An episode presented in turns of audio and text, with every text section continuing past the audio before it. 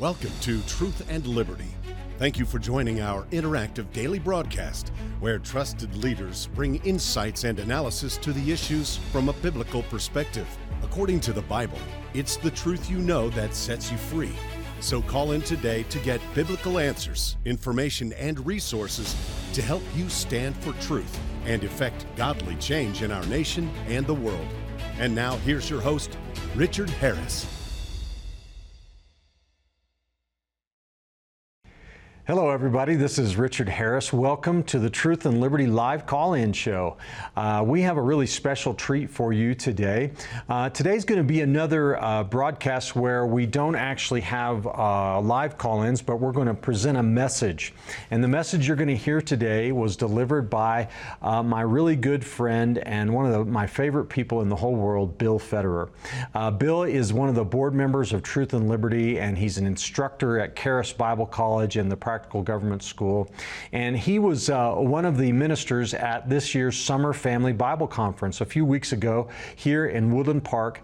And Bill delivered a message um, that was just, uh, I, I mean, it's hard to describe it. It was actually a tour de force of world history. It was phenomenal.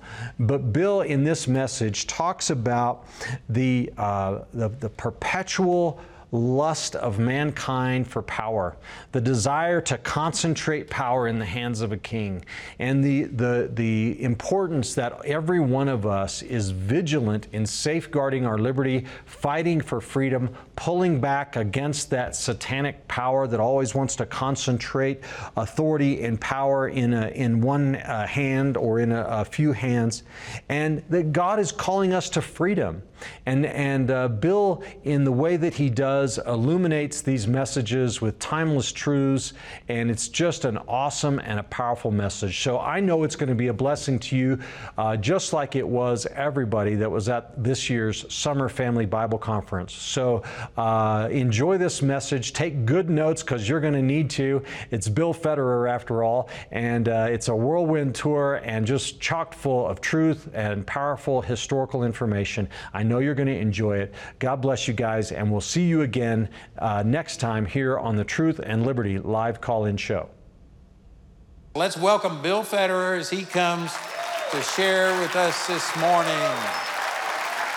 And you're going to have uh, two hours back to back. Is that right? Yes, Think you can go two hours? I think so. This man could go forever. It's like you just push the button and boom, it just comes out. So we love you, brother. Oh. Amen. Well, thank you, Andrew and Jamie and Richard and Donna Harris. And um, I'm just going to go ahead and, and, get started. I do have a uh, website. Uh, it's my first slide of my PowerPoint, uh, if you're able to put it up there. And uh, so I send out a daily history email called AmericanMinute.com. And um, let me know when the PowerPoint's Ready? Okay, there we go. And uh, so I spent a couple years just reading through every single century of recorded human history to find out what the most common form of government is. And it's kings, right? So you have Nimrod, Tower of Babel, uh, Gilgamesh, king of Uruk, Sargon of Akkadian, 2,000 years of Egyptian pharaohs, 5,000 years of Chinese emperors, uh, kings of Assyria, 7th century BC was the biggest empire on the planet. That's the one that took the 10 northern tribes of Israel captive. Assyria is captured by Babylon, Nebuchadnezzar, which is conquered by Cyrus of Persia. He's got the biggest empire around the 4th, 5th century BC. He's the one who let the Jews go back and rebuild the temple. Uh, and then Persia is conquered by Alexander the Great around 330 or so BC. It's the biggest empire that the planet Earth had ever seen. Uh, Chandragupta in India has got the biggest empire. Um, and then uh, Julius Caesar, Augustus Caesar has the biggest empire. Uh, matter of fact, Caesar wanted to have a worldwide tracking system. It was called the census. That was like new technology. If he could have had 5G and cell phones and satellites, yeah, he would have used those. As the centuries go on, these kingdoms keep getting bigger because with military advancements, kings can kill more people. So instead of Cain killing Abel with a rock, they can kill with bronze weapon or iron weapon or phalanx spear, scimitar, sword, gunpowder. The weapon improves, but it's that same fallen nature of Cain killing Abel. And with technological advancements, kings can track more people. And then uh, you have the Aksumite Empire in Africa. You have Attila the Hun, 450 AD, with an army of a half a million men wiping out cities across Europe. And then the Byzantine Empire, Justinian. And then Islam in the 7th century that begins to conquer from the uh, Persian Gulf to the Atlantic Ocean, conquers all of Spain. And then Charlemagne, 800 AD, and he's the one who um, is controlled all of Europe. His grandfather was Charles Martel that stopped the Islamic invasion. And then you have the Vikings around 1000 AD, boats with low keels. They go up every river in Europe. They conquer. They've got the biggest empire. And then Genghis Khan, 1200 AD, he, he has kills 30 million people from Korea to Hungary. Uh, it's the largest contiguous, which means land connected empire in world history. His grandson is Kublai Khan that runs China. Uh, 1300s, you have Tamerlane, and he conquers all of Central Asia, kills another 17 million. And then uh, Russia, Ivan the Terrible, and uh, 12 time zones, it's enormous. And then uh, you cross to this hemisphere, the same thing's happening. And you have Montezuma, the head of the uh, Aztec Empire. And down in South America, Atahualpa, the head of the Inca Empire. And in, in the Inca Empire, everybody is a slave employee of the state. And, uh, and then you have the uh, King of Spain, 1500s, the largest empire the planet Earth had ever seen. They keep getting bigger and bigger. Anybody that can do plotting sees that at some point it's going to max out on a global level. And Jesus says, wheat and tares grow together till the harvest. Every generation has a crisis. So the opportunity is let's examine this. And so this is the Spanish Empire. Uh, the Philippines are named after King Philip of Spain. And uh, in the middle of this, you have um, kings deciding what's going to be believed in their kingdom. What the king believed, the kingdom had to believe. Nebuchadnezzar blows the trumpets, you got to bow to his statue. And then when the Reformation happens, you have kings having percentages of their populations becoming Protestant. And, and so you begin to have different kings, Protestant Catholics, beginning to persecute their populations if they didn't believe the way the king did. And so uh, you have uh, the Reformation starts 1517, Martin Luther. And in 1571, you got the Ottoman Empire. You have to, right, in the Islamic Empire, you have to believe in Islam or the Sultan might kill you. And um, and so the King of Spain stops the Muslims on the Mediterranean. It's called the Battle of Lepanto, biggest battle ever on the Mediterranean Sea. It's a pretty miraculous battle. Um, there's a 25 year old Charles V of Spain, um, and, and he has a, or Charles V has an illegitimate son, Don John of Austria. And um, anyway, he's 25 years old, and you have this Muslim army, the largest navy ever assembled, 230 Muslim ships, powered by 15,000 Christian slaves under the deck rowing. Right, so the Islamic Navy is powered by Christians as slaves rowing, and the wind is against the Holy League, uh, Don John of Austria, and it looks really bad. And the captains say, "Hey, let's fight another day." And um, uh, Don John says, "No, we're here to fight." He gets everybody on deck. They pray. The wind changes directions, and the Muslim sails go limp. The Holy League sails fill up, and they collide. And uh, Don John of Austria kills and captures 200 of the 230 Muslim ships. It breaks the back of the Islamic Navy. And um, so, as great as this victory is, instead of Spain going around freeing the Mediterranean up from Islamic control, the King of Spain decides he wants to stop the Reformation taking place in Holland and in England. And so you have Philip II of Spain sends the Iron Duke of Alba to uh, Antwerp, Holland, and he kills 10,000 Protestants, leaves their bodies in the streets, and, uh, and then he sends his armada to smash the Reformation in England. Um, 1588, a hurricane helped destroy that. Uh, and then you got the Queen of France, Catherine de' Medici. The Medicis were a wealthy Florence family. And uh, now, during this time, you have Catholics killing Protestants and Protestants killing Catholics. And Catholics killing Catholics, right? French Catholics, Spanish Catholics, and Protestants killing Protestants. Anglicans killing Puritans. There's a lot of killing going on in this century. We don't want to get back into trying to lay blame there. But we're trying to trace where America came from. And so here we have France, and we have a queen, Catherine de' Medici, and the, the king dies, so she's ruling France through a young son. And uh, she marries him to Mary, Queen of Scots. Uh, and then after a couple of years, he dies, and she sends Mary, Queen of Scots back to Scotland, where John Knox preaches to her. But anyway, so uh, Catherine de' Medici decides she wants to marry her daughter, Margaret, to the main Protestant leader, Henry of Navarre. Big wedding in Paris. A couple days after the wedding, she has them pull chains across the streets so the carriages can't get out of town. And she sends her soldiers house to house, and they kill 30,000 Protestant leaders.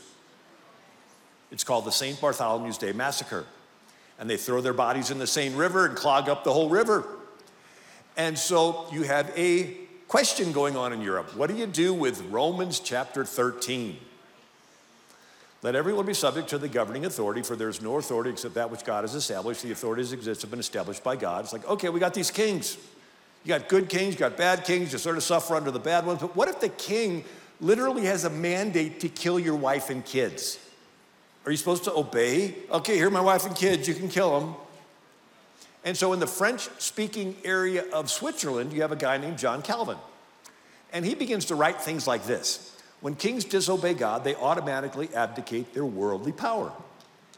He said, We are subject to the men who rule over us, but subject only in the Lord. If they command anything against him, let us not pay the least regard to it. And so the Bible has a verse in Ephesians children obey your parents. But what if there's a bad parent that tells their kid to sell themselves into prostitution and kill the neighbor? Is the kid supposed to obey the parent and do that? No, the child obeys the parent as long as the parent is telling them to do something that lines up with God's word. You obey the government as long as the government is telling you to do something that lines up with God's word. And this is exactly what Martin Luther King Jr. said in his letter from the Birmingham jail, 1963. One may advocate, how can you, uh, one may ask, how can you advocate breaking some laws and obeying others? The answer lies in the fact that there are two types of laws, just and unjust. He goes on, one not only has a legal but a moral responsibility to obey just laws. Conversely, one has a moral responsibility to disobey unjust laws. I would agree with St. Augustine that unjust law is no law at all. How does one determine whether a law is just or unjust? A just law is a man made code that squares with the moral law or the law of God. You obey the government as long as the government's telling you to do something that lines up with God's word. I mean, think of it. Why would God tell you to do something in His word and then tell you to submit to a government that tells you not to do what He just told you to do? And so, John Calvin, Switzerland, begins to develop how to have a government without a king. And it's called a covenant form of government. And this is borrowed from ancient Israel, the first 400 years out of Egypt before King Saul. Now, you don't appreciate this period. It's called the Hebrew Republic from around 1400 BC to 1000 BC. And this is the first time in recorded human history where you have a nation with millions of people and no king. Right? When you just read the Bible, you go, oh, the book of Judges, little confusing, right? No, look, when you zoom out and say, look, Pharaoh, Caesar, Kaiser, Sultan, Tsar, Maharaja, Genghis Khan, Julius Caesar, Attila, it's all kings. And here you have this anomaly where you have Israel coming out of Egypt, and for 400 years, no king, and it worked because every single citizen was taught the law, and every citizen was personally accountable to God to follow the law. Right? You're about to steal, nobody's around, they think God's watching me. He wants me to be fair, He's going to hold me accountable. Maybe I should hesitate stealing. Create something in your head called a conscience. If everybody in the country believes this, you can maintain complete order with no police. And so this covenant form of government was in Israel 400 years before King Saul. And the covenant form of government is you get blessings from God and you voluntarily be charitable and share them with your neighbor because you're doing it as unto God. Right? Socialism is where the government takes away your stuff and redistributes it to their friends. No, this is where God entrusts you with stuff. And it's yours, and you can be moved upon to voluntarily give it, and you're doing it as unto the Lord. And you get rights from God, and you're fair to your neighbor because you're accountable to God that says there's no respect of persons in judgment. So, this covenant form of government was studied by John Calvin and the Calvinists, and um, it was unique in world's history, right? And so, um, this uh, is called the Hebrew Republic, and the Calvinist Puritan scholars that studied it were called Christian Hebraists. So you read it, you got Martin Luther starts the Reformation in 1517, and the Age of Enlightenment starts in the early 1600s. And so you really have a century where the scholars in Europe are not just thrilled they can read the Bible in their own language, they're studying this part of the Bible, the Hebrew Republic, this 400 year period without a king. James Harrington, John Sadler, whose sister Ann Sadler married John Harvard. And that's why they taught Hebrew at Yale and Harvard. They're studying how to have a government without a king. Ancient Israel's our example. And so King Saul is the divider between England and America. You say, King Saul? So the kings of England looked to the Bible for their authority, but they looked to the anointed King Saul and on period. The Calvinist Puritans looked to the Bible for their authority, but they looked to the pre King Saul period. Right? There's 400 years, no king. We each get rights from God. We get blessings from God. We voluntarily, we're fair with our neighbor, right? And so King Saul is the divider between the kings of England and in America, are experiment.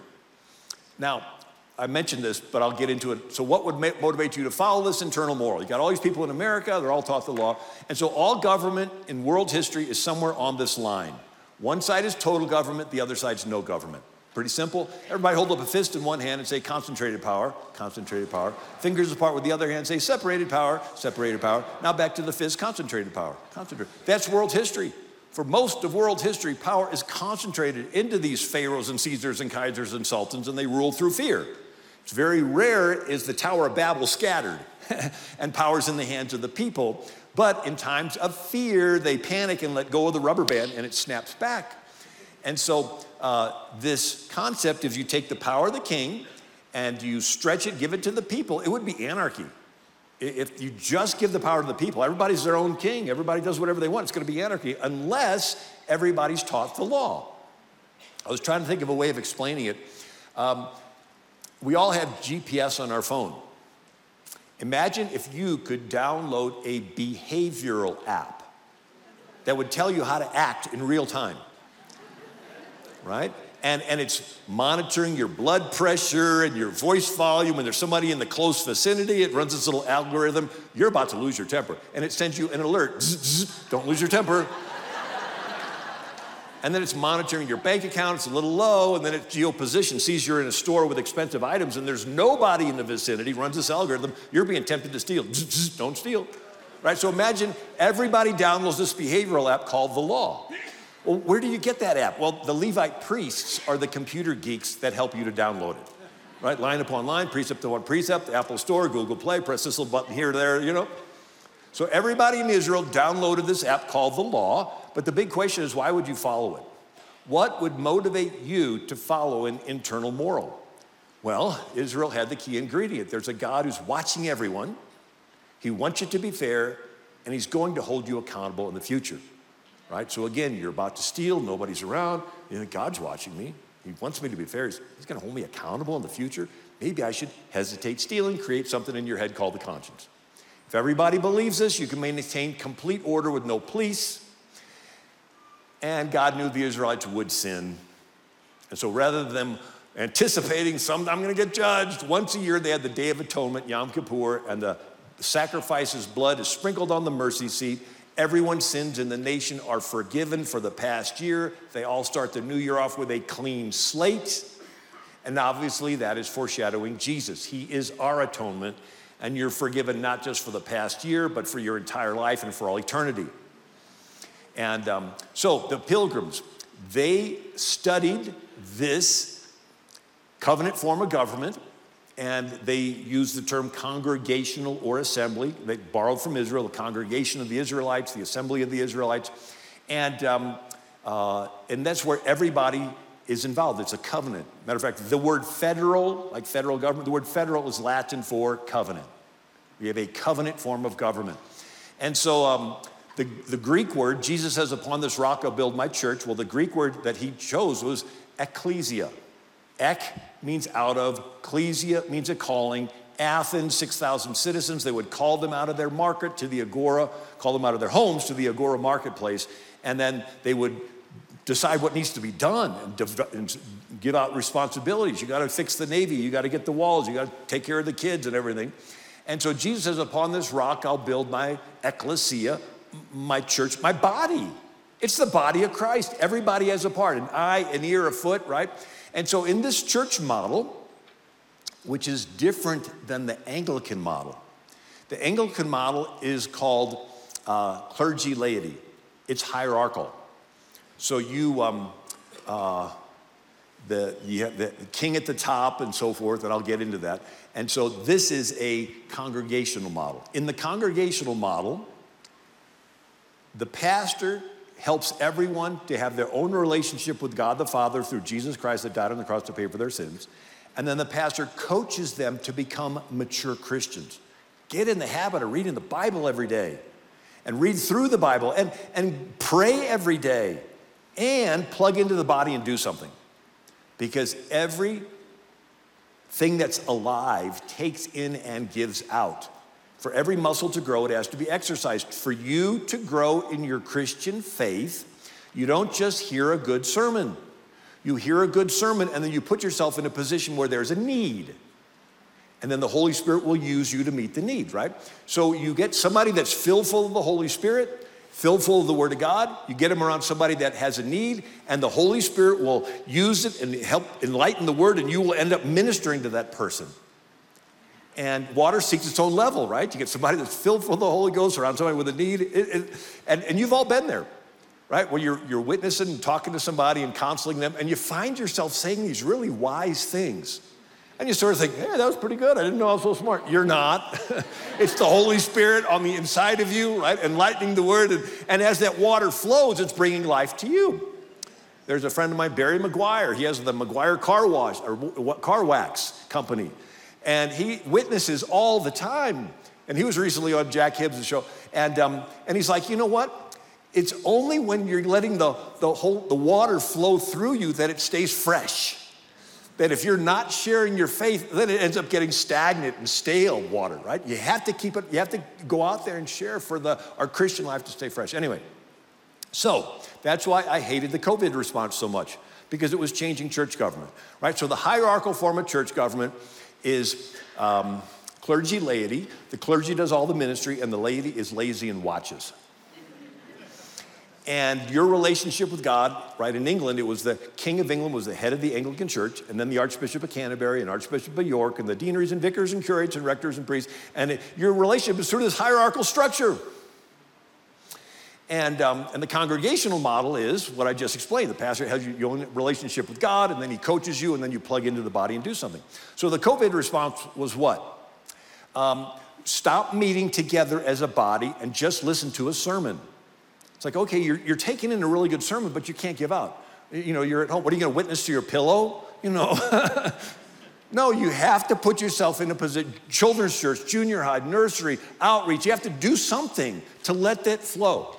So this is the, um, the king didn't like that. He demanded this hierarchical form of church structure. And, um, and so one of the early groups that, so they weren't just um, studying doctrine, when they had the Reformation, they begin studying alternative church structures. And so one of the first was the Baptists. And um, they founded the Baptist Church in England. John Smith, uh, not the Pocahontas one, this is a different. John Smith, Thomas Helwys, John Murton. And look at the title of this book. It says John Smith and the Separatist Baptist, uh, Thomas Helwys, and the First Baptist Church in England, with fresh light upon the Pilgrim's Father Church. Why? Because the Pilgrim's Church branched off of John Smith's Baptist Church. And so the early Baptists didn't believe the way the king did, and they were put in the Newgate prison. They don't feed you in the Newgate prison. You have to have some friend that misses you and brings you food. And so here's John Murton, who eventually dies in the Newgate prison. And a friend brings him a bottle of milk, but instead of a cork, it had a wad of paper and they don't give you anything to write with. It's not like, you know, Howard Johnson's with some nice letterhead in the drawer, right? Uh, so, so they're in prison, and his friend brings him this bottle of milk, and instead of a cork, it's a wad of paper. When the guard's not around, he unfolds the paper, takes a splinter, dips it in the milk, and he writes out his pamphlets. It dries, it's clear. He folds it up, puts it in the empty bottle, and guard takes it, friend takes it home, unfolds it, and holds it above a candle, and the heat of the candle turns the milk brown and they can see what he wrote and they typeset it and print the pamphlets. And the uh, king's like, how's he getting that out of the prison cell, right? So the early Baptists call it the milk of the word because he's writing it in milk. And, um, and so this is what he wrote while he was in prison. No man ought to be persecuted for his religion. Another, the practices of Christ and his disciples teaches no such thing as compelling men by persecution and afflictions to obey the gospel. And then another Baptist who dies in the Newgate prison is Thomas Helwys. And he said, The king is a mortal man and not God. Therefore, he hath no power over the mortal soul of his subjects to make laws and ordinances for them, to set spiritual lords over them.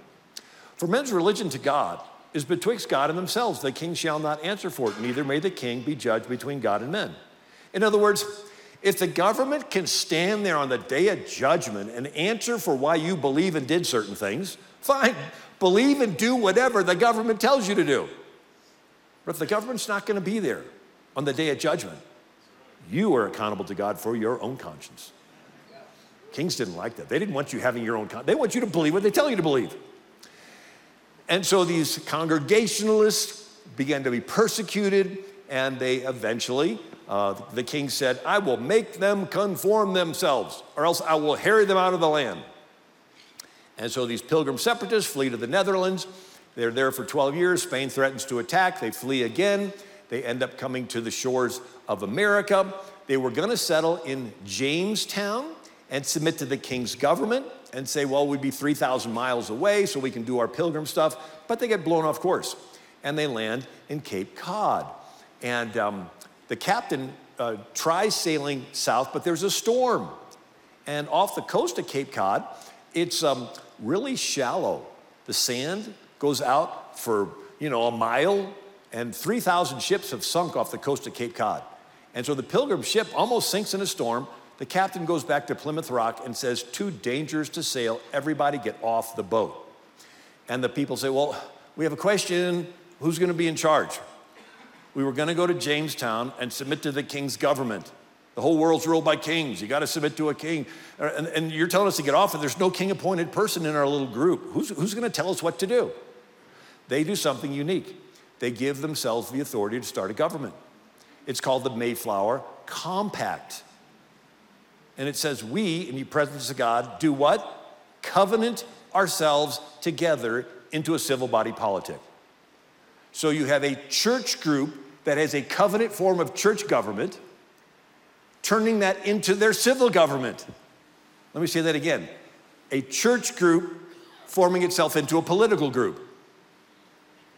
And um, now, why did they do that? To enact just and equal laws as shall be thought most meet or necessary, unto which we promise all due submission. Simple, revolutionary. It was a polarity change in the flow of power on planet Earth. Instead of top down rule by kings through fear, it's bottom, bottom up rule, just by us. In the womb of this Mayflower is conceived the child of self government and it's just 102 of us. Who's going to be in charge? There's just us. Well, there's 102 of us. We're going to covenant ourselves together. And we're going to pass laws and then submit to them. It's the difference between a dead pyramid top down and a living tree bottom up, where every root and every tiny capillary root sucks in nutrients to keep this thing alive. Everybody needs to be a part of the body of Christ, and everybody needs to be a part of the community, right? And it's, an, it's, it's taking the authority of the believer message and broadening it. So it's not just your life and your marriage and your family. It's, as Richard said, it's broadening it to the community. And um, so it's the difference between divine right of kings, do this out of fear because I tell you to, and I got a powerful army, and it's the difference between we the people. Now, where did these pilgrims get their idea that they could rule themselves in this covenant form of government without a king? Their pastor, John Robinson. He was not a king appointed Anglican pastor. He was part of this Baptist congregational church from John Smith that he split away and turned into his church. And um, this painting, by the way, hangs in our US Capitol Rotunda in Washington, D.C. And so, this covenant form of government, again, you get blessings from God, you voluntarily share them with your neighbor because you're doing it as unto God. Here's what Pilgrim Pastor John Robinson said We are knit together as a body in covenant of the Lord, tied to care for each other's good. Here is the Puritan founder of Massachusetts, John Winthrop. This love among Christians is a real thing, not imaginary, necessary to the being of the body of Christ. We are a company, professing ourselves fellow members of Christ. We ought to account ourselves knit together by this bond of love.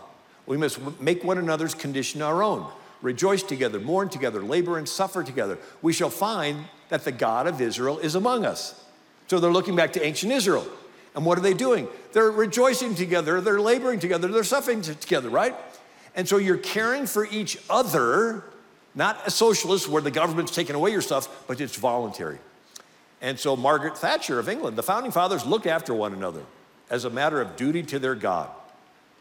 Os Guinness said covenantal ideas in England were the lost cause, but they became the winning cause in New England. Covenant shaped constitutionalism.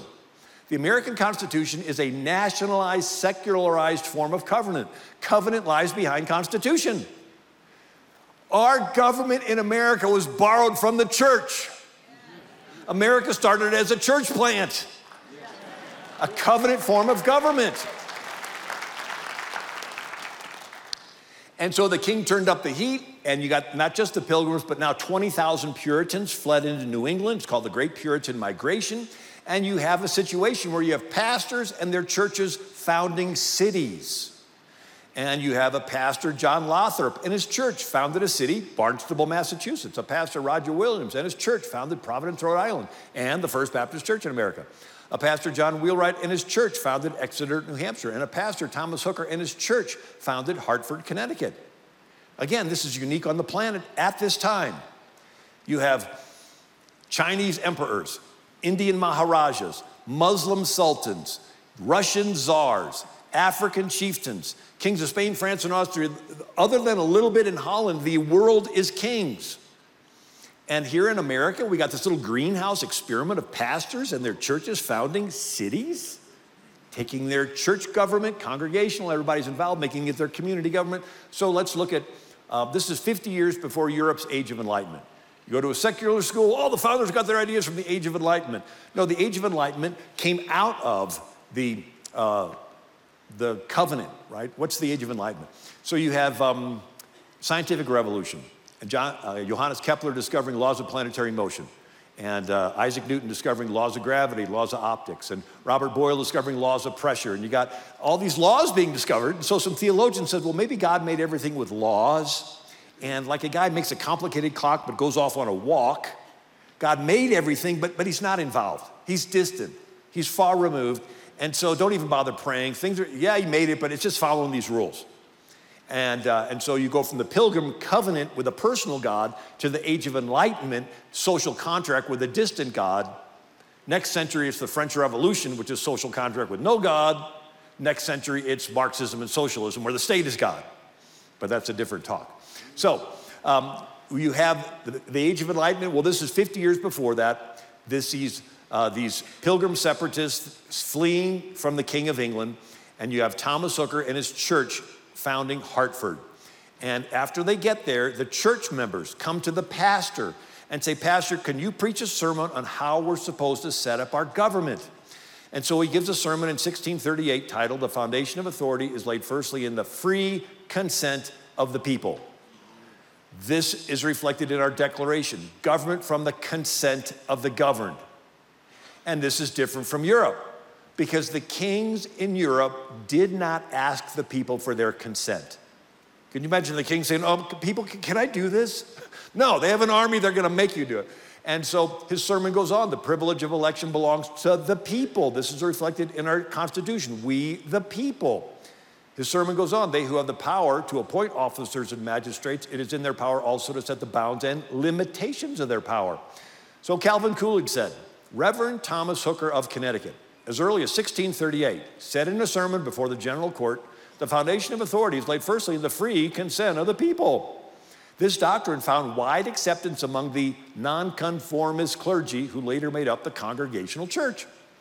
And so Thomas Hooker's sermon is written down, it becomes the Constitution of Connecticut, called the Fundamental Orders, and it's used from 1639 up until 1818. Connecticut is using Pastor Thomas Hooker's sermon as its constitution. Historian John Fiske calls it the first written constitution in history, becomes a blueprint for the New England colonies and eventually the US Constitution. And so that's why Connecticut's called the Constitution State. And um, so here's a plaque in England Thomas Hooker, founder of the state of Connecticut, father of American democracy. Another plaque in England Thomas Hooker, Puritan clergyman, reputed father of American democracy. A statue of Thomas Hooker holding a Bible on the state capitol grounds in Hartford. At the base, it says, leading his people through the wilderness. On this site, he preached the sermon, which inspired the fundamental orders. It was the first written constitution that created a government. Here's another plaque. It says, Here Minister Thomas Hooker, a peerless leader in New England thought and life in both church and state. Right? He's a minister and he's speaking on church stuff and state stuff. Here's another plaque Thomas Hooker, a leader, preacher, a statesman who based all civil authority on the free consent of the people. This is revolutionary that you don't appreciate until you zoom out and look at 6,000 years and you see Nimrods and Pharaohs and Caesars and Kaisers and Sultans and Czars. It's all top down, kings ruling through fear. And here you have this experiment that they borrowed from their church government, and it's the people get to give consent. And another plaque in Hartford, it says, Near this site, May 31st, 1638, Thomas Hooker preached his famous sermon the foundation of authority is laid in the free consent of the people, and then the people adopt it as the fundamental orders. And so, what does the fundamental order say? The people conjoin ourselves to be as one public state or commonwealth. Who are the people? It's the pastor, Thomas Hooker, and his church. So, again, you have a church group forming itself into a public state. Very similar to the Mayflower Compact. A church group covenanting itself into a civil body politic. Now, why did they do this? To preserve the liberty and purity of the gospel of our Lord Jesus, which we now profess. They picked the form of government that would best preserve the preaching of the gospel. Here's another plaque, lots of plaques there.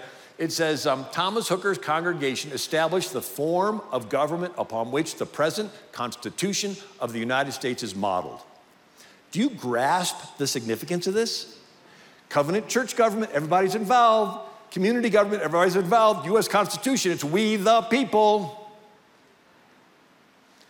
And so in New England, instead of separation of church and state, it was the pastors and their churches that created the state. How could you say, Pastor, don't preach on politics? When it's the pastor's sermon, that's their constitution. How could you say church members don't get involved in politics when all there was in Hartford was the church members? There were like no non church members to be lazy and let them run stuff. And so the word politics comes from the Greek word polis, which means city. Indianapolis, Minneapolis, polis means city, and politics is simply the business of the city. And all there was in the city of Hartford was the church. They had one building called the meeting house. That's where the pastor would teach the Bible, and that's where they would gather together and do their city business. The word synagogue means meeting house. That's where the rabbi would teach the law and that's where they would get together and do their city business. I mean, why build a separate building just to talk about a different topic? And so when the Revolutionary War starts, the British send over a military governor, Thomas Gage, and he outlaws meeting houses. Democracy too prevalent in America. We don't need the people meeting and giving their consent to stuff. You just obey government mandates. Simple. You're a robot, you're a zombie. The government gives a mandate, you just blindly obey. We don't want your consent. And so, Romans 13, let everyone be subject to the governing authorities. I have a question for you. The way America's founders set it up, who is the ultimate governing authority in America? It's we the people. Right? It's a we give our consent. We're the authority. The politicians are the ones that we put in place to carry out our will. You hire them, you fire them, right? It would be silly for a king to have to obey his servants, right?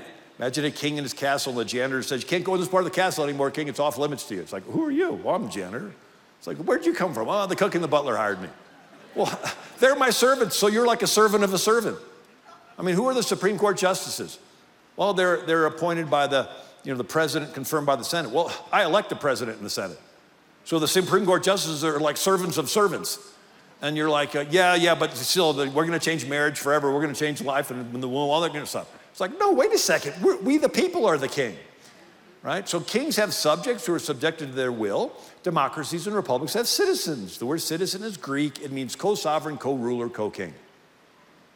Um, what's the difference between democracy and republic?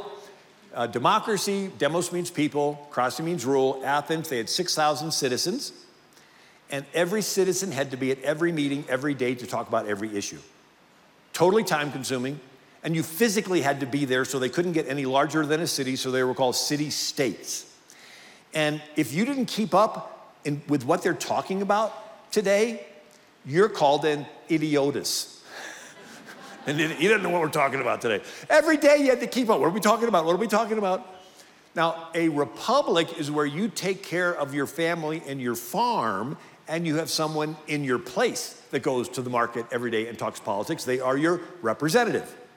So republics could get bigger. And so the easy way to remember is the word republic begins with REP, and the word representative begins with REP. So a republican form of government is a representative form of government. But both of those forms of government, the citizen is the king. One, the citizen has to personally be there, and the other, the citizen is ruling through their representatives. And so democracies and republics are where the citizens are king. And so uh, when we pledge allegiance to the flag and to the republic, we're basically pledging allegiance to us being in charge of ourselves. And so when somebody protests the flag, what they're saying is, I don't want to be the king anymore. I protest this system where I participate in ruling myself. It's like, okay, somebody else will tell you what to do. So here's Lincoln. He says, the people of these United States are the rightful masters of both Congresses and courts, right? So the people are the masters. I love this quote, Grover Cleveland. The sovereignty of 60 millions of free people is the working out of the divine right of man to govern himself. A manifestation of God's plan concerning the human race. We all get to rule ourselves. Calvin Coolidge. The principles which went into the Declaration of Independence are found in the sermons of the early colonial clergy. In order that they might have freedom to express these thoughts and opportunities to put them into action, whole congregations with their pastors migrated to the colonies. America's form of government was birthed out of the church form of government, which was birthed out of ancient Israel, this idea of everybody being involved, a covenant with us and God without a king. So, this is what was taught in New England. And these Calvinist Puritans were nicknamed Old Lights. Everybody say Old Lights. Old lights. And after a century, it got a little dry. And they were so plan focused that David Brainerd got expelled from Yale because he said his professor was as spiritual as a chair. and Yale reprimanded their students because they were going into town and not having drunken brawls and smashing windows and setting things on fire. No, no, no. they were accosting people and meeting them on the street and presenting the confronting them with the gospel. The students were going in witnessing in town. And, that, and Yale considered an embarrassment to their students or, or like going up to strangers and telling them about the gospel. And so they reprimanded the students. And that plan concept got to the extreme was that God even planned who goes to heaven and who doesn't. So don't even bother evangelizing because it's all it's, it's que sera sera. You know, it's fates like Islamic fates. Whatever happens is gonna right. And so these old lights got dry, and so then you had the new lights. Now, these are these pietist Lutherans that come over and they begin to talk about, influence other denominations. And these new lights said, no, it's more than a plan. It's a great plan. We get to rule ourselves without a king, but it's more than a plan. You have to have an experience with Jesus. And so let's take this apart. So in 1517, Martin Luther starts the Reformation because he had a personal revelation that just shall live by faith. It was so personal that he was willing to stand up to the Pope and the Holy Roman Emperor and say, Unless you can prove me wrong from Scripture, here I stand, so help me God. Very personal to Martin Luther. But some German princes want to break away from Rome. And they go, This is my chance. Kingdom of mine, I just decided you're all Lutherans. And the people say, Okay, well, we're Lutheran. No, what do we believe? And so, for the people in the kingdom, it's not the same personal experience Martin Luther had. It's just a new state doctrine. A little more scriptural emphasis, but it's a new state doctrine. And, and a, a movement starts called Pietism that said, look, being a Christian is more than state doctrine. You have to have an experience with Jesus. And when you do, your life will change. And you won't do the worldly things you used to do like go to bars and brothels and go to lewd theater and get involved in worldly government. Wait, what was that last thing? Yeah, government, filled full of worldly people. If you're really a Christian, you won't be involved. Wait a second. The Calvinist Puritans said, hey, we got a plan. if we all get involved in a covenant, we can all rule ourselves without a king. So we all got to be involved. We're citizens, we're co kings. But these pietist revivalists said, no, no, no, no, don't get involved. It's worldly. And um, this turned into the German concept of the two kingdoms the kingdom of the government, the kingdom of the church, the two don't touch. And there were even German princes that would donate money to the pietists so they would teach their people not to get involved in the prince's business. Here's a little more money, tell your people to stay out of my hair, right? And so, four centuries of this allowed Hitler to put Jews on train cars, and they're going past the churches crying out for help. And the church's response was, well, that's the government doing that. We're the church, and the government circle church, we, we can't. T- so, so let's just sing praise songs to Jesus louder. While these Jews are screaming, crying out for help. Can anybody see there's something wrong with that picture?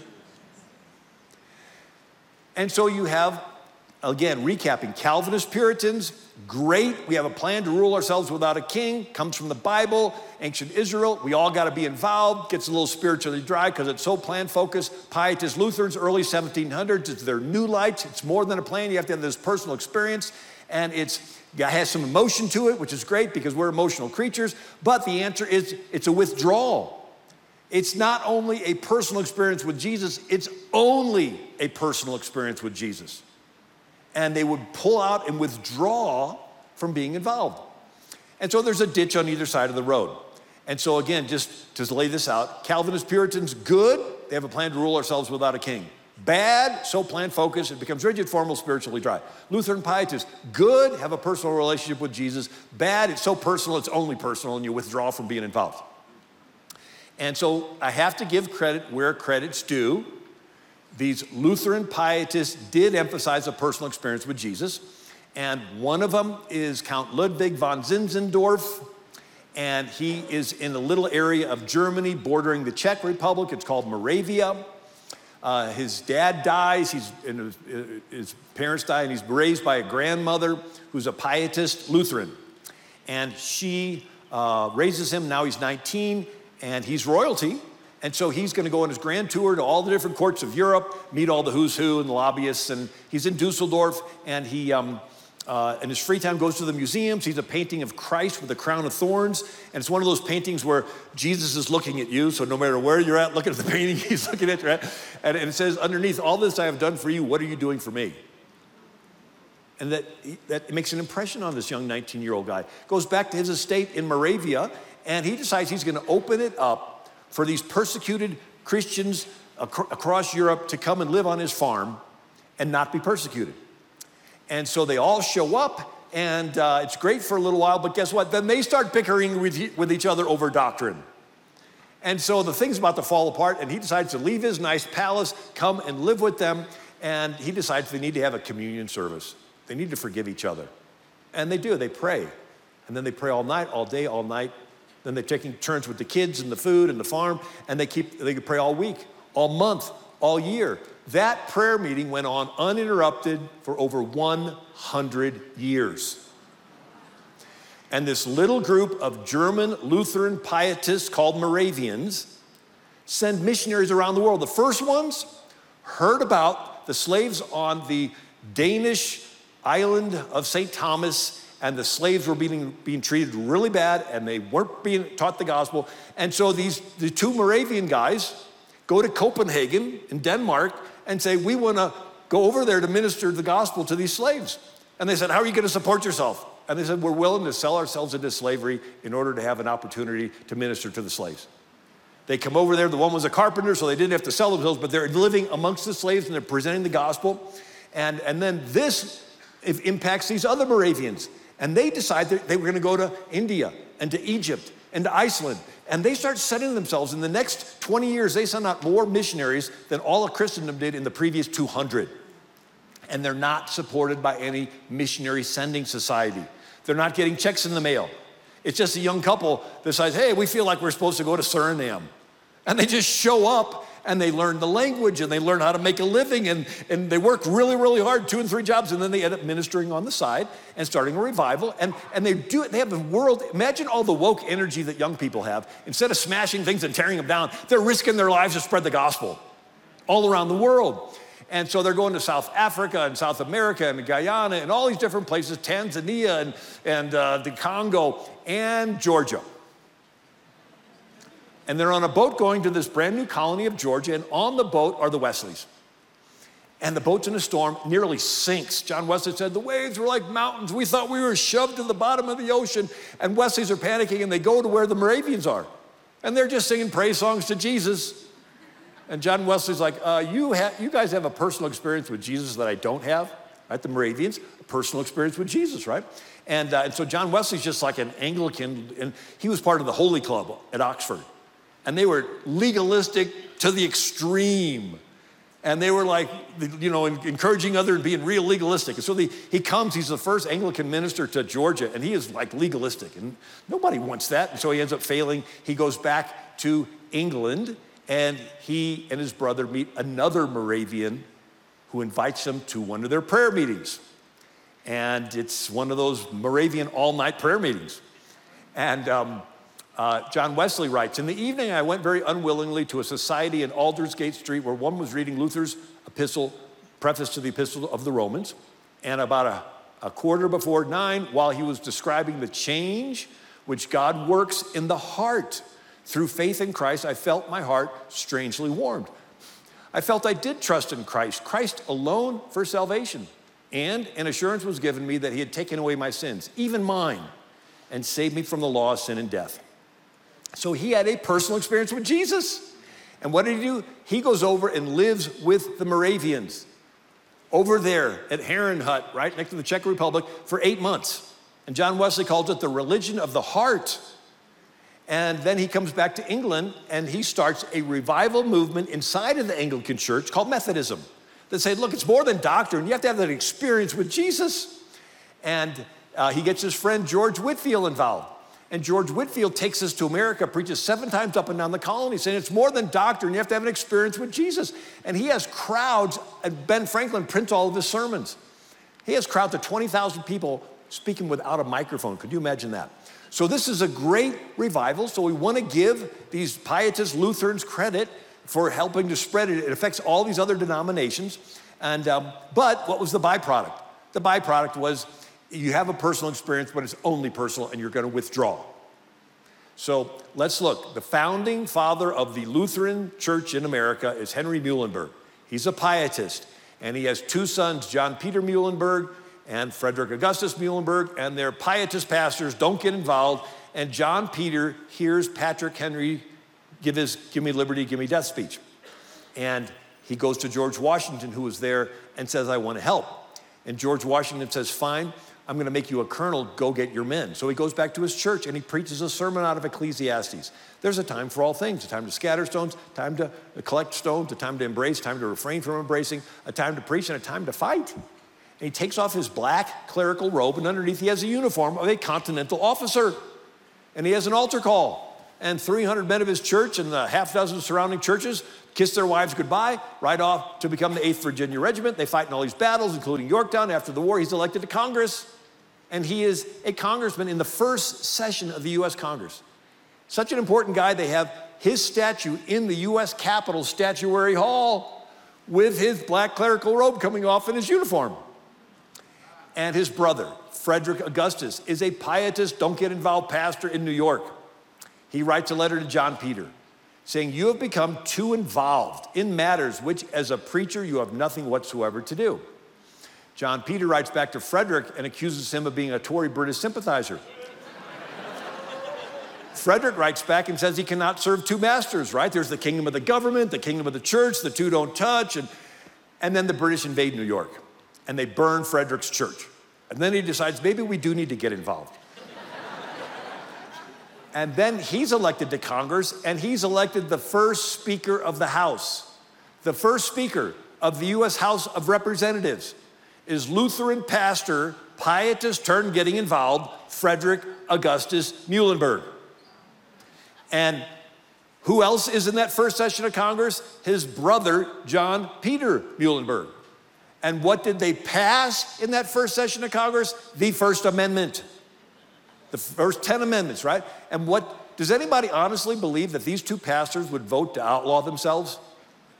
Would they say pastors aren't supposed to be involved in politics, even though we are pastors and we are involved?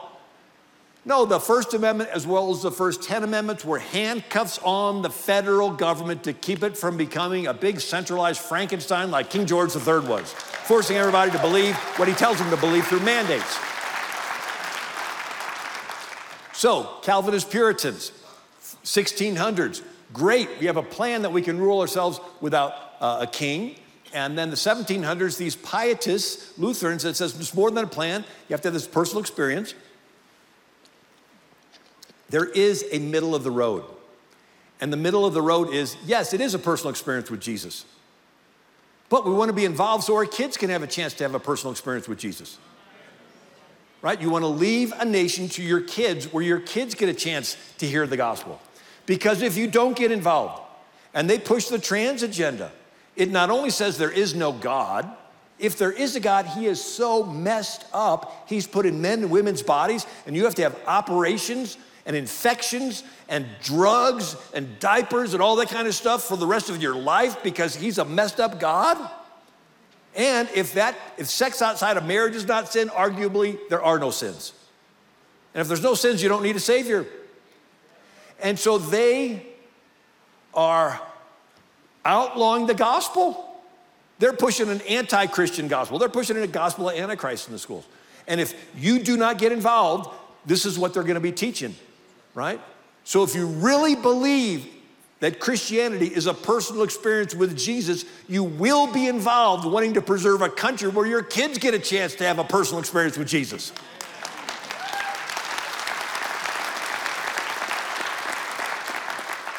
The most important thing is to bring people to Christ. The second most important thing is to preserve the freedom to do the most important thing. and um, so, we talked about the Calvinist Puritan 1600s, the Lutheran Pietist 1700s, and now the early 1800s. You have the second great awakening revival. It's wonderful, all kinds of preaching, and um, but what happens? You have millennialists. You know what's millennialists? That's this awakening that Jesus is really going to return and set up his millennial thousand year kingdom right here on planet Earth. Right? During the revolution, everybody's, you know, talking about other things, but all of a sudden, he's really going to come back. And so you had this millennialism, this thrill that Jesus is going to come back. And of course, you have different the doctrines developed, the pre-trib, the post-trib, the, the, the mid-trib, all that. But nevertheless, it's this anticipation Jesus is really going to come back. And there are two responses to this. One response is get busy and do something so that when he returns, he'll find you working. And this birthed a world missionary movement. We're sending missionaries to Burma and missionaries to Hawaii, and, and it sparked the, the, uh, the American Bible Society and all kinds of stuff. And the abolitionist movement came out of that, right? You're going to do something. But then there was another group that says, oh, do nothing, be silent. And Jesus, it's messy down here. Hurry up and come and take me out of this mess. So again, it's the devil's attitude if you can't beat him, join him, right? If you, if you can't stop a movement of God, get in it and, and, and sidetrack it. And so the uh, idea is it's great. We have a movement from God where we can rule ourselves without a king. Well, great, let's make it so it's so plant focused it becomes dry and dead. No, we got a movement of God. It's a personal experience with Jesus. Okay, we're going to say it's only a personal experience, so you're not going to be involved. Now Jesus is going to come back. Oh, it's so exciting. Let's get busy, do something. No, no, no, don't, don't do anything. Jesus, hurry up and take, take me out of this mess. And so I have a question Is it holier to be silent? You, you meet people. Um, we only preach the gospel, brother. We don't get involved in politics. Um, I'm a little more spiritual than you are because I'm not involved. You're still in the worldly realm and you're doing all that, but I'm, I'm, I'm a little more spiritually advanced because I'm just focusing on uh, myself and, and the gospel and my personal relationship with God and well, I have a question for those type of people. Is it holier for you not to be involved? What do you do with Numbers chapter 30? It's the silence equals consent chapter in the Bible. A half a dozen scenarios. One is if a daughter is still living in her father's house and binds herself with a vow, in the day the father hears it, if the father is silent and he holds his peace, her vows stand. But if the father overrules her in the day that he hears of her vows, then none of her vows shall stand, and the Lord releases her. That's come down to us as vows in a wedding ceremony. And the pastor tells the church members if you're silent, you're giving consent to the wedding vows, just like if the dad is silent and her vows stand, so your silence gives consent. Well, I have a, so, so it's a book of common prayer. If anyone present knows of any reason why this couple shall not be joined together in holy matrimony, speak now or forever hold your peace. If you're holding your peace, you're giving consent. It's called the rule of tacit admission. It's in Black's Law Dictionary, an admission reasonably inferable from a party's failure to act or speak. Right? So it's in law, tacit criminal admissions. And um, so if your silence gives consent to wedding vows, it gives consent to other things. And if they're killing babies in your community and you're silent, you are giving consent to killing babies right? And if you give consent to sin, you're going to share in the guilt of the sin and you're going to share in the judgment of the sin. Here's a verse, Leviticus 20. Any Israelite or foreigner residing in Israel who sacrifices any of his children to Molech is to be put to death. If the members of the community close their eyes when that man sacrifices one of his children to Molech, I myself will set my face against him and his family and cut them off from their people together. All you have to do is close your eyes while they're killing the kid, and you are guilty. So in California, they actually passed, they, had a bill to kill a baby up to 28 days after birth. And enough pastors in California says, I can't close my eyes to this. And they go to Sacramento and they pressure them, right? And it was White pastors, black pastors, Hispanic pastors, Asian pastors, right? They all show up and they pressure them and they, they rewrote the bill. Now, it's still a bad bill, but they took that part out. Proverbs 24 rescue those who are unjustly sentenced to death. Don't stand back and let them die. Don't disclaim responsibility, but say, I didn't know about it. It says, For God, who knows all hearts, knows yours, and he knows you knew, and he will repay everyone according to his deeds. So the Apostle Paul, Acts 22, talking to the Lord. He says, And when the blood of thy, thy martyr Stephen was shed, I also was standing by, consenting to his death. Paul did not throw a stone, he did not say a word, yet he knew by simply standing there silent while they were killing Paul, he was guilty for the death of Paul. Mordecai goes to Queen Esther, says there's a mandate from the government to kill the Jews. For if you remain silent this time, deliverance for the Jews will arise from another place, but you and your father's family will perish. Here's one Numbers 20. Moses and Aaron are called unto the door of the tabernacle, and the Lord spake to Moses, Take the rod, gather the assembly, thou and Aaron, speak to the rock, and it shall give forth water. And Moses lifted up his hand, and with his rod he smote the rock twice, and water came out. End of the chapter. The Lord spake to Moses, Aaron will not enter the land because both of you rebelled against my command at the waters of Meribah. It's like, both? I just read the chapter. Aaron didn't do anything, he didn't say anything. Yeah, that's just it. Two people were called to the door of the tabernacle Moses and Aaron. Aaron heard God tell Moses, Speak to the rock.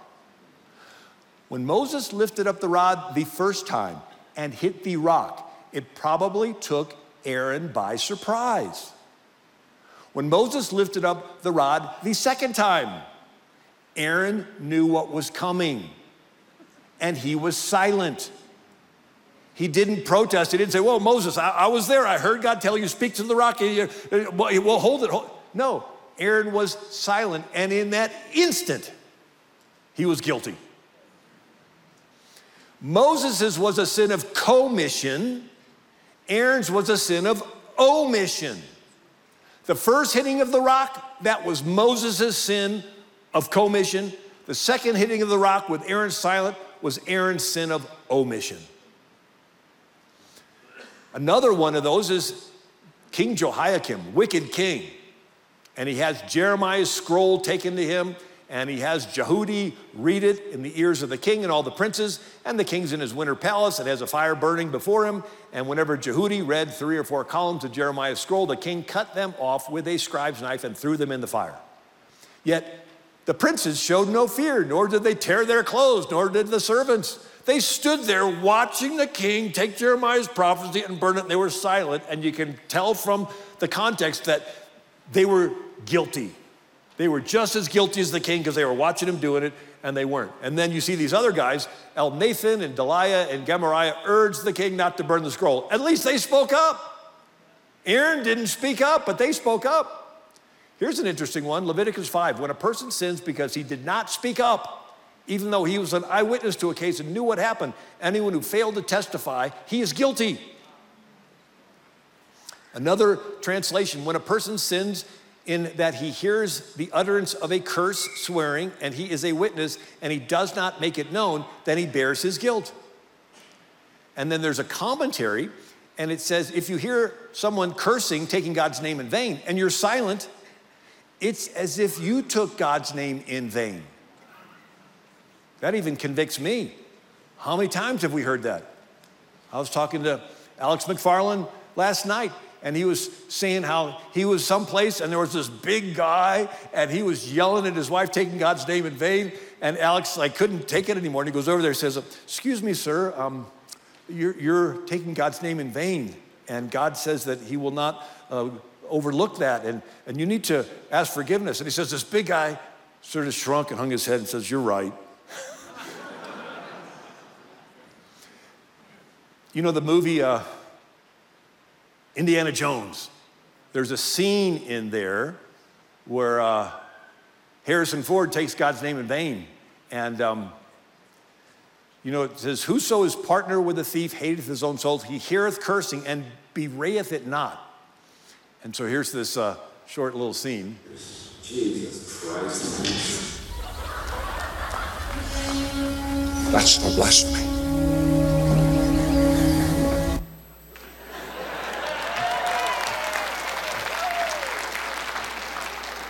It wasn't but a generation ago that people wouldn't put up with that. They heareth cursing and bewrayeth it not. Well, we need to bewrayeth it.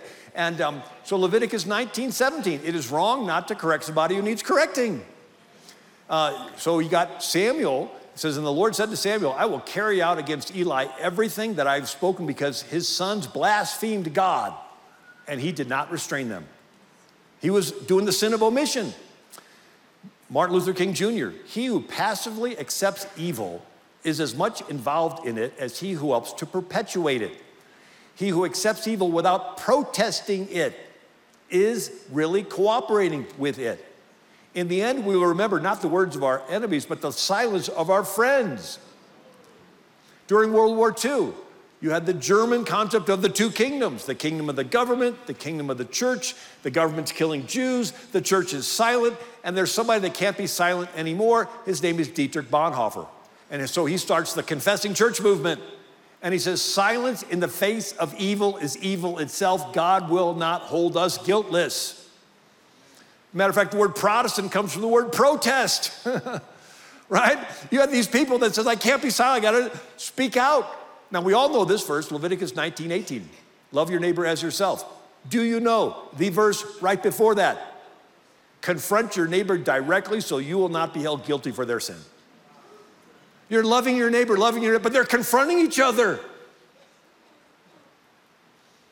Another translation, rebuke your neighbor directly so you will not incur guilt because of him.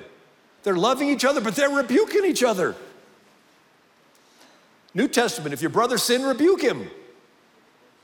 Ecclesiastes, it's better to hear the rebuke of the wise than the song of fools. Proverbs, he that rebuketh a man afterward shall find more favor than he that flattereth with the tongue.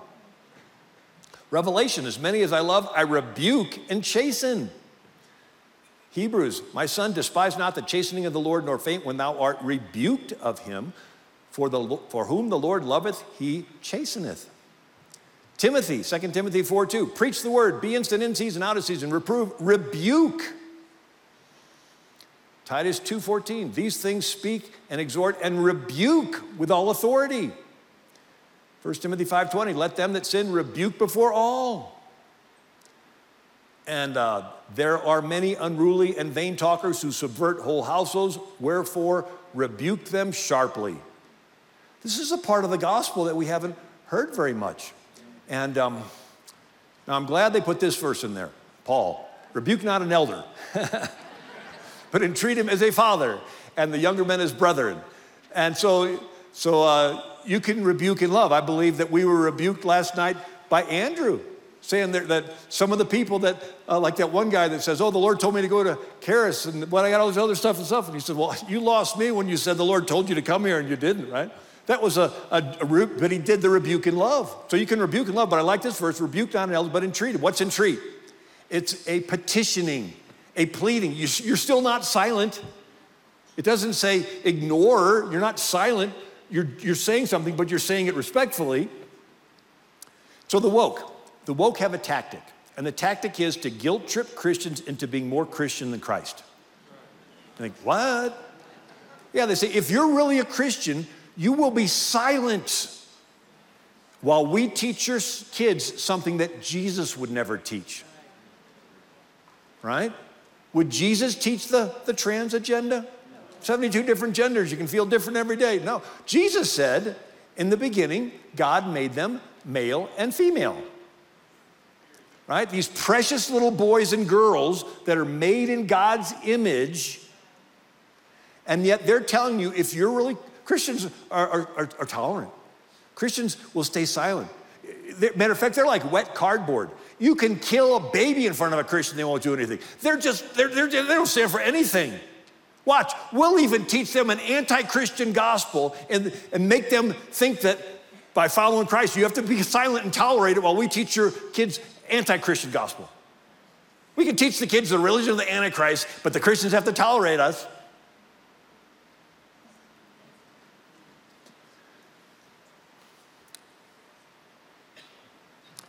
So, if you know schools are teaching an anti Christian sexual views different than what Jesus taught, and you are silent, just waiting for Jesus' return, you're actually giving consent to their teaching of that stuff. And Jesus says, if you cause one of these little ones who trust in me to fall into sin, it will be better for you to be thrown into the sea with a large millstone hung around your neck. It's going to be a rude awakening. It's going to be a rude awakening when church members who think they're being spiritual by not getting involved, when they realize by their silence, they're giving consent to sin. They're inviting the judgment of God upon their heads.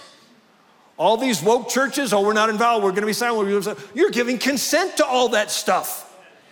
And if you give consent to sin, you are participating in it, you're gonna share in the judgment of it. Now, a scriptural case can be made that God cares about children, and He cares about what little children are being taught. Good man leaves an inheritance to his children. We're supposed to care about what kind of inheritance and what kind of country we're leaving to our kids. And so the answer is local, local, local. You know, um, if churches can just be concerned about what's being taught to their children in the local schools, all the higher races will take care of themselves. The people that feel called to run for a higher position, they'll have learned how it all works. If churches can just take responsibility for what's being taught to kids, there's more people that go to church than vote in a school board election. Right? I ran for Congress three times. I raised millions of dollars. Right, I had the top three members of the U.S. Congress come in and campaign for me. We had Chuck Norris doing commercials, Ted Nugent, Pat Boone, Art Linkletter, Zig Ziglar, James Dobson, Alan Keyes, Judge Roy Moore, Phyllis Schlafly. It was a big deal. You tell that to most people, they're like, check that off my list, I'll never do it. It's like, forget national races. You drive by that school every day, and you know they're teaching something different than what Jesus has taught.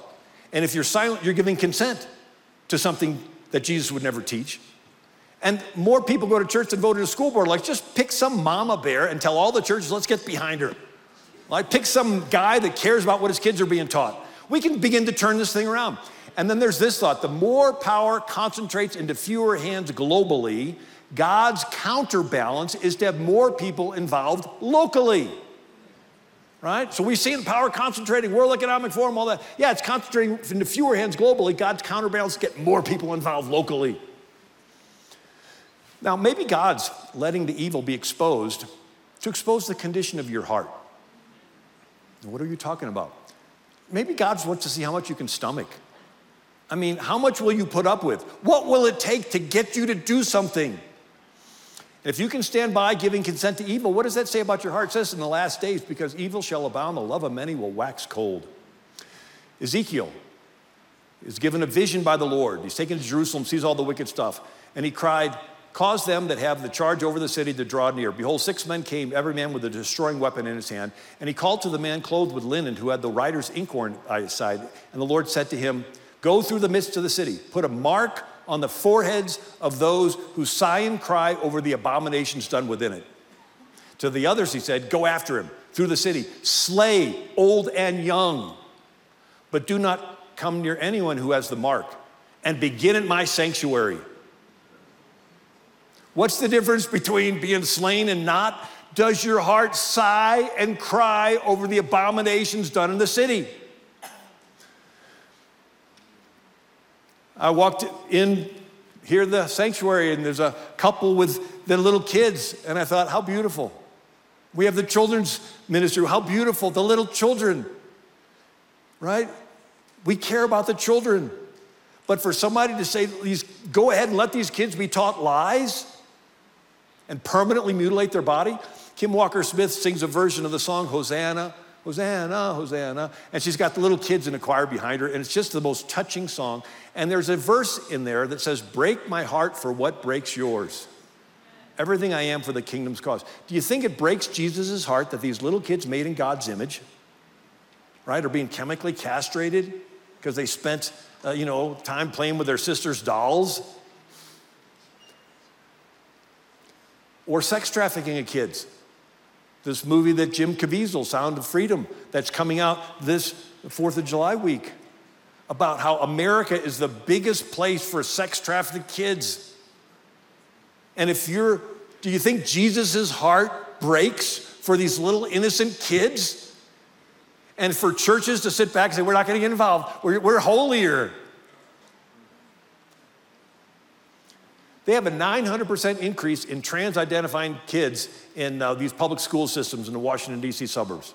900% in the last two years. What do they do? They, they do the pyramid of oppression. And at the top are the cisgendered.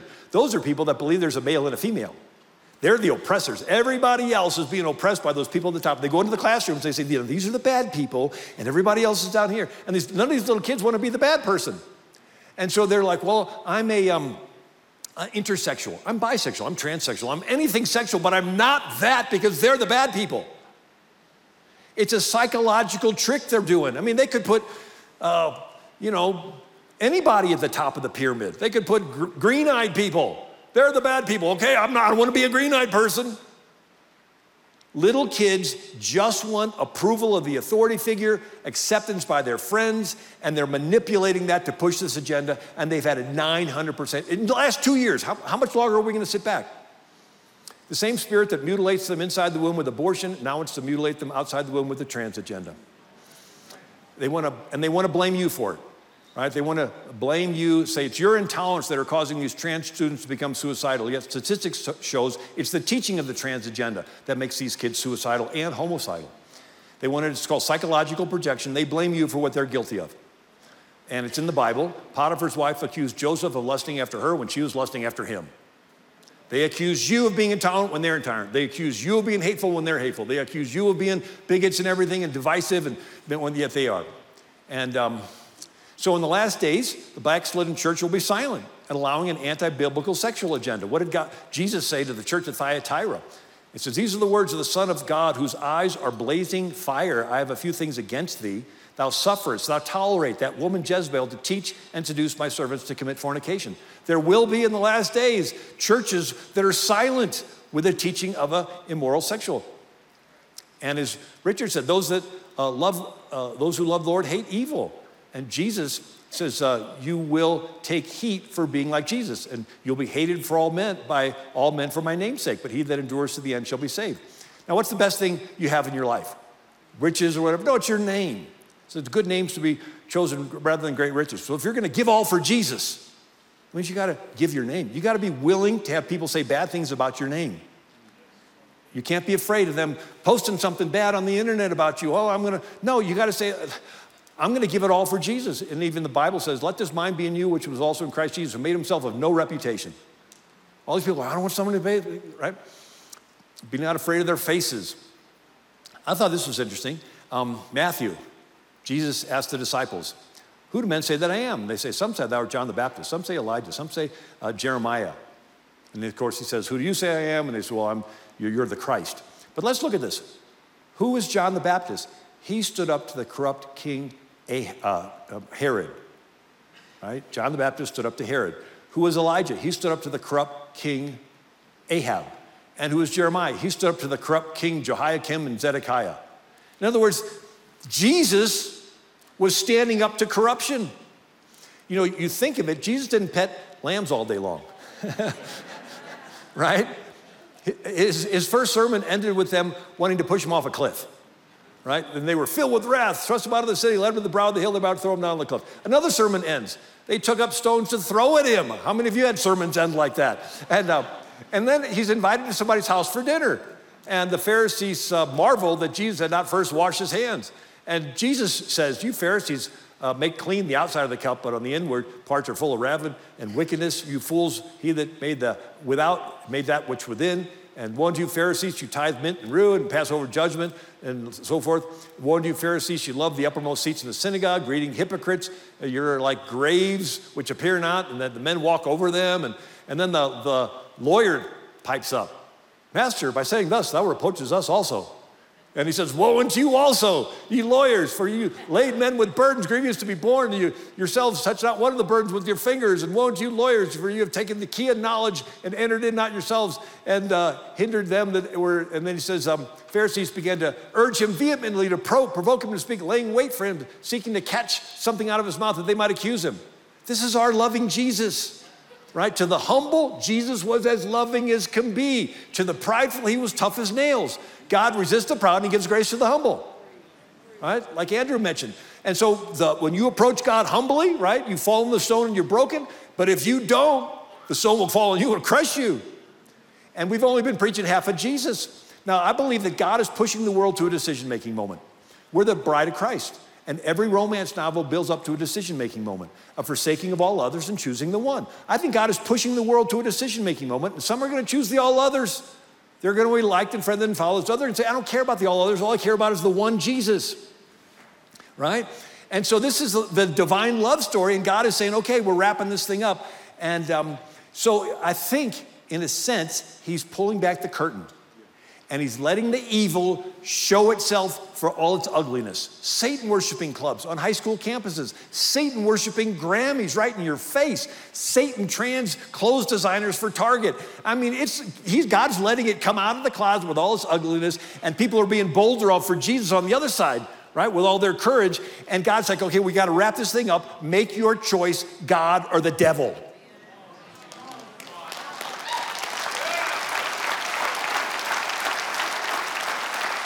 And some people are going to be so used to going along, going along, going along that the devil will show itself and they're like, oh, I'm fine with it. Right? When a cell divides, some stuff goes to the right, some stuff goes to the left. Nothing's left in the middle. There are those that are doing evil and those that are silent in the face of evil. And by their silence, they're giving consent to evil. They're choosing their sides. And there's others that are saying, you know, I tolerated and was silent and when when they were doing something I didn't get didn't like, but but uh, then I was silent a little bit more, and I still didn't I didn't feel good about it. And then I stretched the rubber band, and I even tolerated something that I really didn't feel good about. But I'm sorry, I can't go with hysterectomies on eight-year-old girls. They're still playing with dolls. They live half their day in an imagination world. All they want is acceptance of the authority figure, acceptance from their friends. And here is somebody that you can't even define a woman, and you're wanting to say that you know that if this girl's a woman or not, or a boy or not. How do you even, you, you, you don't even have authority because you, here's a Supreme Court justice that can't even define a woman. And how are they in a position to decide this little three year old kid is not going to be a boy, he's supposed to be a girl? And if churches can sit back, so others are saying, I'm sorry, I can't be silent when, and they cut the rubber band and it snaps back. And they say, you know what, since I don't care about what other people think about me, I'm going to be bolder for Jesus than ever before and a dividing takes place, a split. And, um, and it's a difficult thing to do, but it's meant to be difficult because it's going to the very core of your being and it's separating people. In your heart, you're making the decision. The Word of God is living and powerful, sharper than any two edged sword, piercing even to the division of soul and spirit, as a discerner between the thoughts and intents of the heart. God is going into people's hearts and it's, it's just it's deciding, a division's taking place. Some people say, well, God knows my heart. Yes, He does. He also knew Abraham's heart. But he wanted to see Abraham be willing to take his son Isaac to the top of Mount Moriah. You know, imagine a guy watching football, and you go to him and say, Hey, when was the last time you told your wife you love her? He's like, uh, I can't remember, but she knows my heart. It's like, okay. When was the last time you did anything to show your wife you love her? Uh, I can't remember, but she knows my heart. It's like, dude, we need to have a little talk. It's like, God knows my heart. Yes, He does. And He wants to hear some words out of your mouth and He wants to see some actions.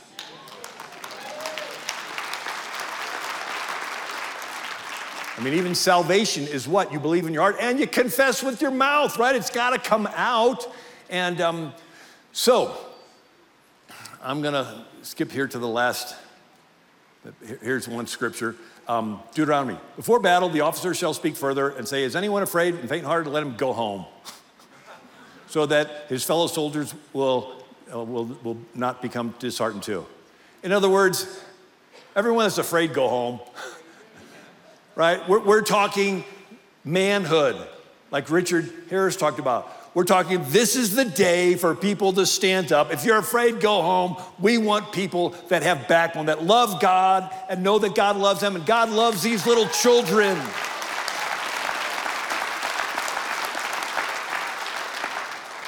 And um, anyway, so every generation has a crisis. I, I use this little illustration. Freshman chemistry class, teacher has a solution uh, pours in a catalyst, causes a reaction. Some stuff precipitates, gets to the bottom of the beaker. Other stuff gets effervescent and goes to the top. So the top, every generation has a crisis. When we get through this crisis, there'll be another one, right? And so the, the time period we're living in is our solution in the beaker. The crisis of our time period is the catalyst that's poured in and it causes a reaction. Some people's response to the crisis is to precipitate, to drop out, to run away, to hide, to think selfishly. And, and even like, like I don't know how I'm going to survive without the government, they take the mark of the beast. And other people's response to the same crisis is to get bolder. The early church, when they were persecuted, they prayed for boldness, right? Throughout history, it's Christians that would always step up in the crises. Bubonic plague, until the Hun, it's like, okay, God, I'm already dead. My life is hid with Christ and God. Where do you need me? And um, anyway, so um, I'm going to end with, uh, uh, I had so much time, but it still gets away. Peter was with Jesus for, th- uh, for three years. He's around a fire, and a, group, a girl gets in his face and says, You were with Jesus. And you can just picture Peter looking around the fire, and they're all eyeing him. And he says, I never met the guy. Like, that's it, Peter? You caved so fast? There is a real power, a fear of being rejected from a group. But after the resurrection, Peter's filled with the Holy Spirit. And the Sanhedrin said, We told you never to speak in his name again.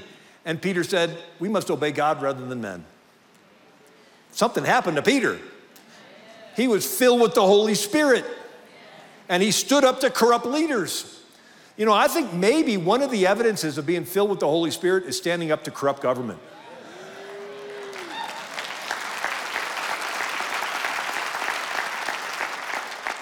Then we got King Josiah his wicked fa- uh, grandfather Manasseh uh, trashed the temple, was killing kids and sacrificing their blood to Moloch. And um, uh, young Josiah, they found the scroll of the law, they read it to him. He rips his garments and repents. And then he, uh, sends to the prophetess in town named Huldah, and she says, Tell the man that sent you the judgment's gonna come, but not during his lifetime, because he repented and we heard the words of the Lord. And so for the rest of the 31 year reign of Josiah, there's peace and prosperity in Judah. He sends the Levites out to teach the law during that revival. Daniel, Shadrach, Meshach, and Abednego get saved, to use that term. He tears down the Sodomite temples, even ones that Solomon had built. And then he has a huge Passover, bigger than anyone that ever been before. And God put off the judgment because he repented and sought the Lord. And, um, and then the last thought is, you know, we talked about world history, but let's even back out even further. And there's the thought is, why did God even make us? You know, in 2003, they, they focused the powerful Hubble telescope on a spot in the sky where there was nothing. Spot was tiny, size of a grain of sand, held between your fingers at arm's length from the night sky. Tiny spot, nothing there. After 11 days, they developed the images. In that spot was 10,000 galaxies with hundreds of billions of stars in each galaxy. And this is the picture. It's the Hubble Ultra Deep Space Field. It's the furthest picture ever taken away from planet Earth. And every dot you see is a galaxy with hundreds of billions of stars and light travels in waves, with blue being the shortest, fastest, red being the slowest, longest. They saw the red shift, which means these galaxies are moving away from us. They now estimate the observable universe is 93 billion light years across and still expanding at the speed of light. Now they have the James Webb Telescope, you can see it even clearer. And the largest star they found is Stephenson 2 18. It's a super gas giant. It's so large, if you were to place it in our solar system, it would engulf the orbit of Saturn, the sixth planet from the sun. We're the third planet from the sun. Could you imagine one single star that enormous?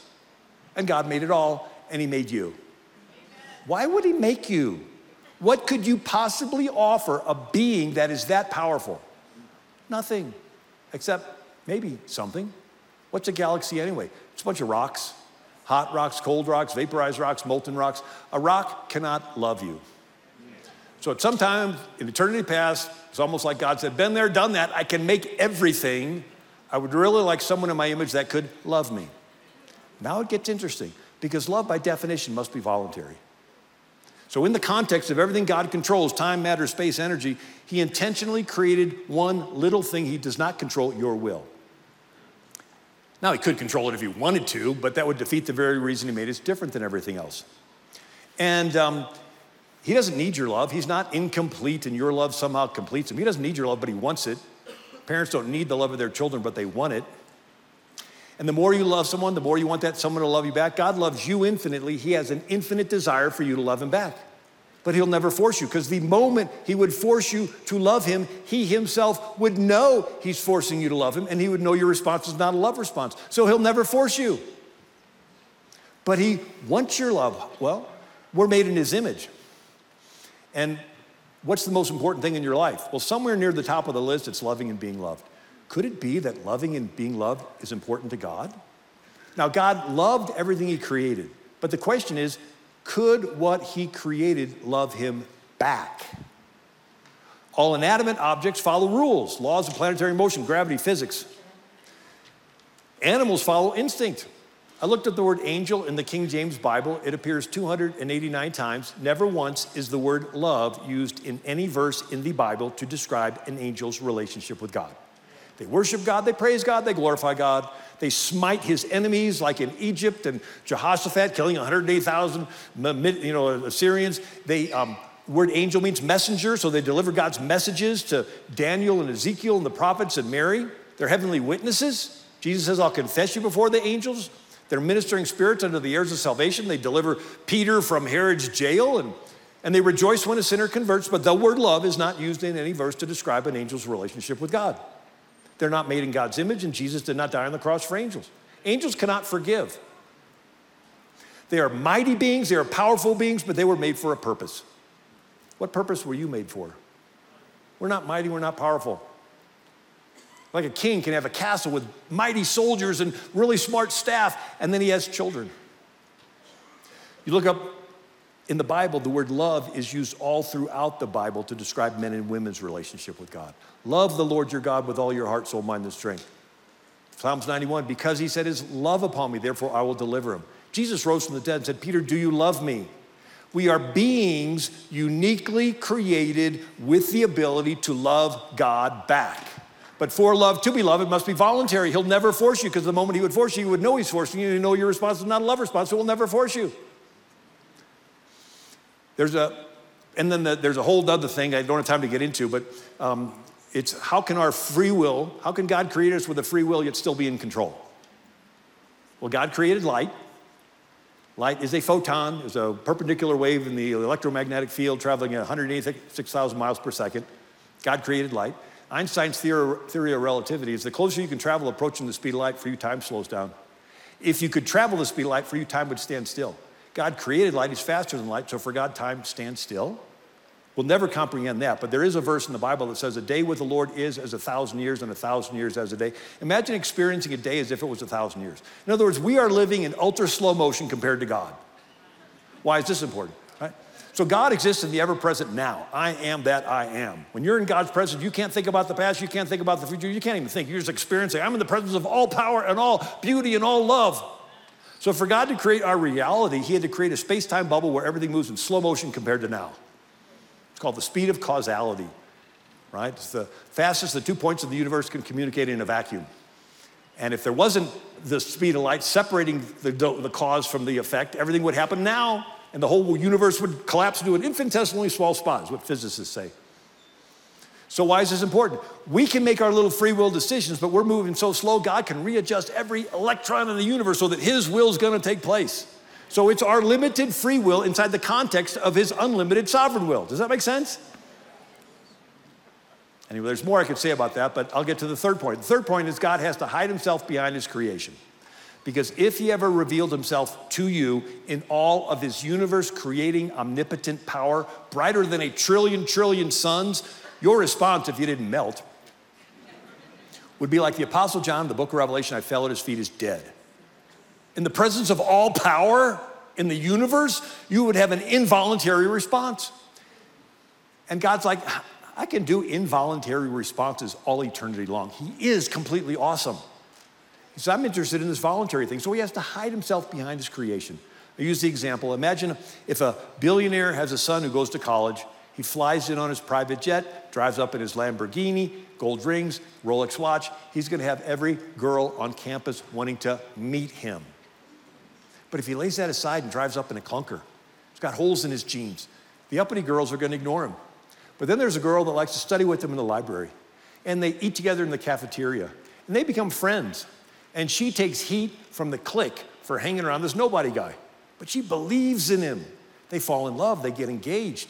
And then one day he says, Hey, I want to take you back to meet my dad. And they're like driving up to this castle mansion, and the girl's like, Whoa, you didn't tell me about all this. He knows that she loves him for him, not because of all of his stuff. Right? If Jesus would have come in his glory, you'd have every political ladder climber, I'm your friend. No, he was born in a manger. It says in Isaiah 53 of the Messiah, there was nothing in his countenance that would make us want to desire him. He only wants those that love him for him. So God creates us as free will beings, hides himself so that we have the opportunity to use our free will. But there's a third thing He's just and He cannot help it, which means He has to judge every sin. If God does not judge a sin, by default, He would be giving consent to the sin. And if God gives consent to one sin one time, He denies His just nature. He denies Himself, He ungods Himself. He's kicked out of heaven. And he is not gonna get kicked out of heaven, and he is not gonna deny himself, and he is gonna judge every sin so he could never be loved back. Because if he creates free will beings and then he hides himself so that we can use our free will, but if we step out of line one time, he has to judge us. Because if he doesn't judge our sin, like a wedding ceremony, if he's silent, you're giving consent. If he doesn't judge our sin, he's giving consent to sin. And if God gives consent to one sin one time, he denies himself. And he cannot deny himself, so he could never be loved back until he came up with a plan. He actually had the plan before he created the first electron. And the plan was his own son would become a man, become the Lamb of God. And only as a man could God hang on a cross and die for our sins. Charles Wesley wrote the hymn, Amazing Love, how could it be that thou, my God, shouldst die for me? So God is just in that he judges every sin, but he's love in that he provided the lamb to take the judgment for the sin. Abraham and Isaac going to the top of Mount Moriah, Isaac says, Father, we have the wood for the sacrifice, we have the coals for the sacrifice, but where's the sacrifice? And Abraham says, Son, God will provide himself a sacrifice. And that's what happened. Jesus, the second person of the Trinity, the only begotten Son of God, in the plan of redemption that was hidden from ages. It was a hidden plan. It says, if the princes of this world had known, they never would have crucified the Lord of glory. The Apostle Paul called it the mystery of the gospel. In this hidden plan, Jesus became man, became the Lamb, and took the judgment for all of our sins. People say, well, God's just. There's one Jesus, there's billions of us. We've all sinned and fallen short of the glory of God. How can, how can that balance? Jesus is divine, and he experienced judgment in a dimension we will never comprehend. It says a day with the Lord is as a thousand years. Jesus experienced that day on the cross as if it was a thousand years. You know, I've read through the book of Revelation hundreds of times, still trying to figure it out. But one thing seems clear it's God that's pouring out the vials of judgment in the book of Revelation. Lamb breaks the seal. Angel throws the censer. Angel pours out the vial. Why is that? Well, this is the final judgment. God's a just God. He has to judge every sin that he missed along the way. So you can't get 10,000 years into eternity and say, God, there was a sin back then and, and you were silent and not judging it. Were you giving consent to that? Is there a part of you that's unjust we didn't know about? Uh uh It says, the smoke of their torment rises forever and ever, and the angels cry out, Righteous and true are your judgments, O Lord. Nobody's going to question for the rest of eternity that God judged sin. But that's the final judgment. He won't do any more judging for the rest of eternity. But in that sense, Jesus had the book of Revelation judgment poured out on his head.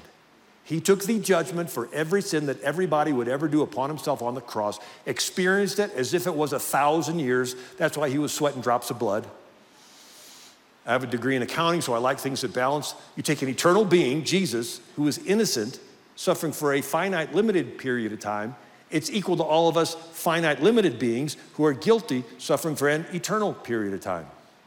Let me say that again. An eternal being who is innocent, suffering for a finite period of time, is equal to all of us finite beings who are guilty, suffering for an eternal period of time. Infinity times finite equals finite times infinity.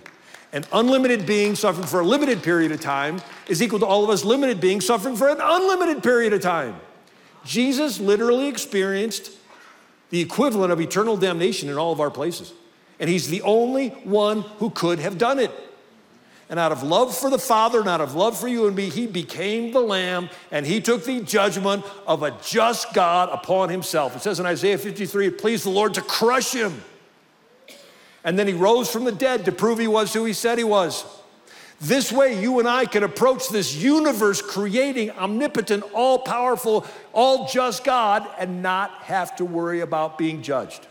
Because all the judgment we deserve went on the Lamb, and we're approaching God through the Lamb. The Lamb is God's way to love you without having to judge you. Right? He can love you and you can love him back throughout all eternity and not have to worry about him judging you because all the judgment went on the Lamb. It's like a mathematical equation. You have constants and variables. The constant is God is just. Was, is, and forever will be just. That will never change. The variable is who takes the judgment. You are a substitute. Jesus is our substitute.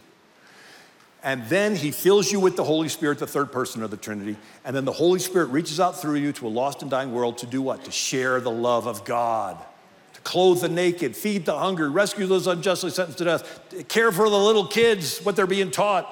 Right? So instead of you doing good works, hoping to earn brownie points with God, you're already accepted by God through faith in the blood of the Lamb.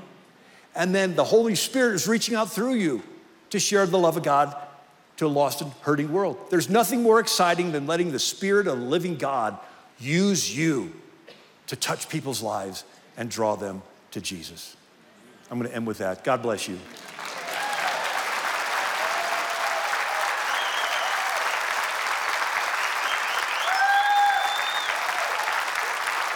joining today's Truth and Liberty livecast. You can watch today's and past livecasts in our archives at truthandliberty.net. Our goal is to educate Christians and connect them with resources and organizations to help them impact their sphere of influence. You can help us accomplish this by making a donation at truthandliberty.net/donate. Join us next time for more Truth and Liberty.